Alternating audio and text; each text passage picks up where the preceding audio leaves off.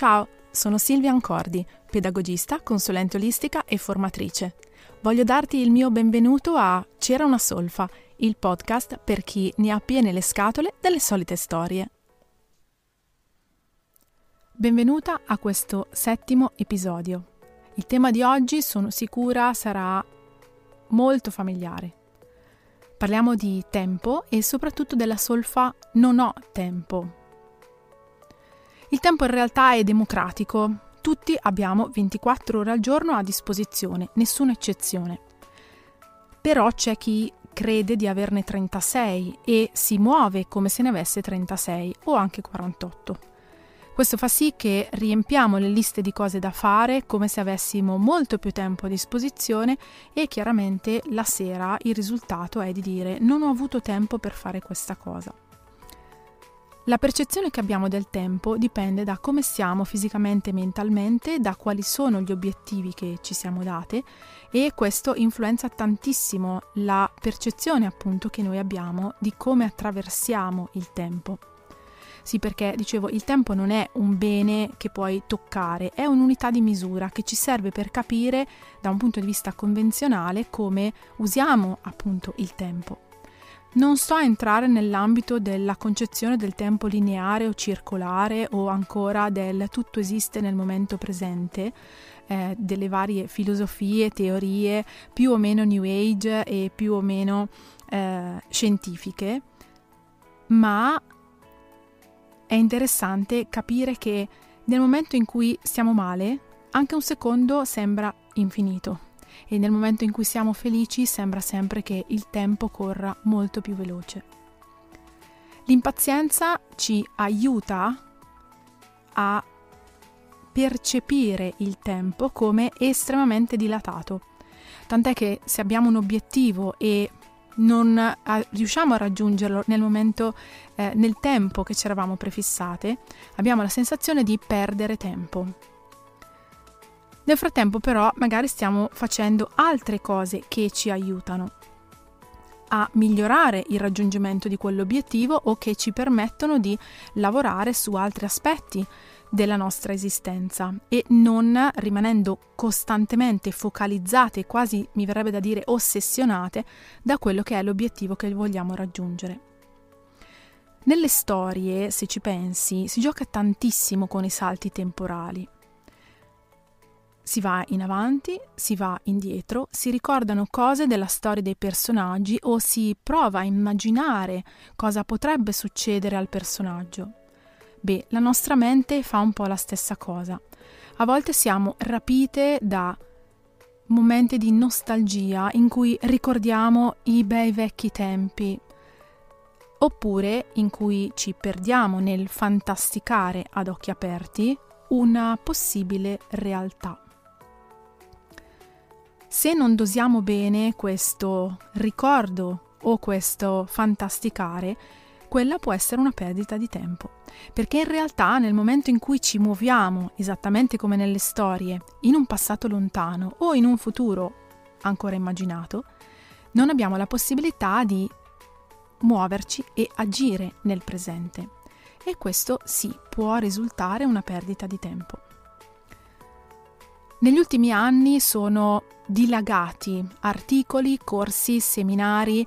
Eh, io stessa avevo creato un mio metodo dopo che un'infinità di persone, rispetto a quello che è il mio bacino ovviamente, mi avevano chiesto Silvia, ma come fai a far tutto? Come riesci a gestire tutto? Avevo creato quindi questo corso che aiutava le persone a cambiare prospettiva rispetto al proprio tempo e quando dico proprio tempo mi riferisco al fatto che paragonarsi agli altri non aiuta, perché ognuno di noi ha una situazione di base molto diversa, unica. Ci sono persone che lavorano otto ore al giorno in ufficio, altre che invece lavorano come liberi professionisti, ci sono persone che hanno famiglia, altre che invece hanno eh, scelto di vivere o sono single e quindi hanno molto più tempo libero per sé. Difficile pensare di fare un paragone sui risultati ottenuti quando la situazione di base è completamente diversa. Diventa davvero molto frustrante. Se hai amiche che hanno una situazione diversa dalla tua o competitors o colleghe che partono da una situazione diversa, davvero non perdere tempo a fare il paragone, perché ognuno deve essere consapevole, anche tu puoi essere consapevole di quello che è la tua situazione di partenza e capire come ottimizzare e come rieducarti a vivere il tempo in modo molto più giusto, utile, fluido e armonioso per te. Un'altra cosa su cui voglio farti riflettere sono le motivazioni. Molto spesso quando abbiamo la percezione di perdere tempo è perché ci stiamo discostando molto da quella che è la motivazione che ci spinge a fare una cosa rispetto a un'altra. Ritrovare la centratura e radicarci sulla reale motivazione, anche che ci spinge a procrastinare, è davvero utile. Se per esempio devo fare un'attività che è frustrante per me perché mi mette di fronte a una sfida, a un mio limite, ecco che procrastinare in realtà non può diventare non ho tempo per farlo, è ho paura di farlo perché vuol dire confrontarmi con un limite. Così come abbiamo impazienza, al contrario, di eh, buttarci in un'attività che ci riesce facile e che ci soddisfa ed è appagante per noi. Lì non c'è l'aspetto del conflitto e della sfida e quindi ci buttiamo anche quando magari non abbiamo tutte le competenze necessarie. Quindi riflettere sulla motivazione è davvero fondamentale. C'è un altro punto su cui voglio soffermarmi ed è il discorso del multitasking che nell'ultimo periodo è stato bistrattato e maltrattato e io invece ho in simpatia, ma solo quando usato con sapienza. Perché in realtà multitasking è possibile solo ed esclusivamente in una condizione ed è quando associamo un'attività mentale a un'attività fisica. In tutte le altre situazioni non è possibile. Non puoi infatti pensare di preparare la cena, eh, occuparti dei tuoi figli, eh, stendere le lenzuola e parlare al telefono contemporaneamente, perché ci sono più attività fisiche e mentali che vengono congestionate nello stesso tempo e quindi rischi di stendere il figlio, bruciare la cena e dimenticarti il telefono nella lavatrice. E non è il caso ma nel momento in cui associ un'attività fisica a un'attività mentale, questo diventa possibile, ma c'è una, ovviamente un avvertimento, puoi farlo solo per un breve periodo di tempo, in modo tale da non esagerare, non andare in luppa ed esaurirti rispetto alla poca concentrazione che questo tipo di gestione comporta. Ti faccio un esempio. Se devi organizzare la giornata o la spesa, puoi farlo mentre mentalmente, mentre stai stendendo i panni o mentre stai caricando la lavastoviglie, ma non puoi fare contemporaneamente la lista della spesa e occuparti della programmazione del prossimo post, perché sono due attività mentali. Così come diventa difficile eh, fare attività, due attività fisiche contemporaneamente. Ma prova a riflettere su come riorganizzare il tempo, o meglio come riorganizzare le tue attività, tenendo conto che puoi accorpare un'attività fisica e un'attività mentale per al massimo 20 minuti, in modo tale che riuscirai a sistemare due voci della to-do list in meno tempo. Un altro trucchetto che voglio condividere con te e che do spessissimo alle ragazze che eh, alle donne, non solo ragazze, io mi definisco ragazza, ma in realtà l'età della ragazza non c'è più, eh, anche perché i capelli bianchi non mentono su questo.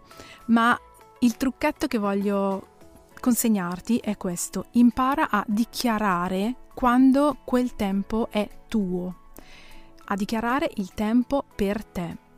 Perché è sano e ci aiuta ad accorgerci che in realtà abbiamo tempo anche per noi. Ti faccio un esempio.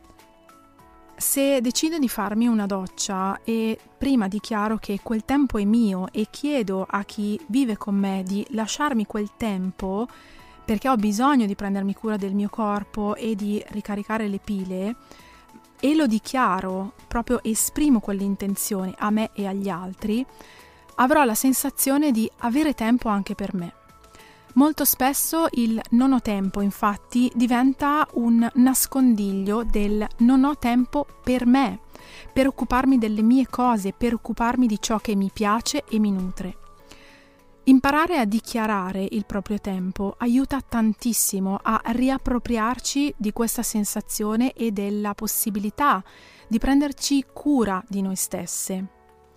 Un altro esempio è banalmente durante i viaggi. Molte persone si spostano per lavoro e mi dicono Silvia, io non ho il tempo per fare nulla. Ma il tempo dei viaggi, soprattutto per chi è in treno, è tempo d'oro, per chi ha bisogno di tempo per sé. Ci sono tantissime cose che puoi fare durante un viaggio in cui non sei tu alla guida. Puoi leggere, studiare, pianificare, organizzare, pianificare il piano editoriale, eh, organizzare la spesa, le attività, le prossime vacanze. Ci sono davvero tantissime cose che si possono fare in quelli che spesso vengono definiti tempi morti. Se riusciamo a vedere la ricchezza in quei tempi morti, ti accorgerai che hai davvero tantissimo tempo che puoi usare per te, per nutrirti, per ascoltare la musica che preferisci, per disegnare un abito che ti piacerebbe far realizzare o che ti piacerebbe cucire o per acquistare un libro rimandi, eh, di cui rimandi l'acquisto da tempo o ancora per chiamare un'amica e così trasformare un tempo morto in un tempo di amicizia, di vita, di risate. Quindi spero che tutti questi consigli, alcuni magari scontati, ma ovviamente spesso sappiamo le cose ed è proprio il metterle in pratica che fa la differenza. Dicevo, spero ti siano stati utili, fammi sapere se la tua routine cambia nel momento in cui inizi a dichiarare che quel tempo è tempo per te e a ridare lustro a quelli che magari prima erano tempi morti e a ritagliarti anche solo pochi minuti al giorno in cui coccolarti un po' e ricordarti che anche tu meriti tempo, cura e attenzioni esattamente e forse ancora prima che tutti gli altri. Come sempre, per qualsiasi dubbio, domanda o curiosità, ti ricordo, ti invito a scrivermi e a visitare il sito www.silviancordi.it e se deciderai di mandarmi un messaggio sui social, ricordati che probabilmente risponderò con un vocale. A presto!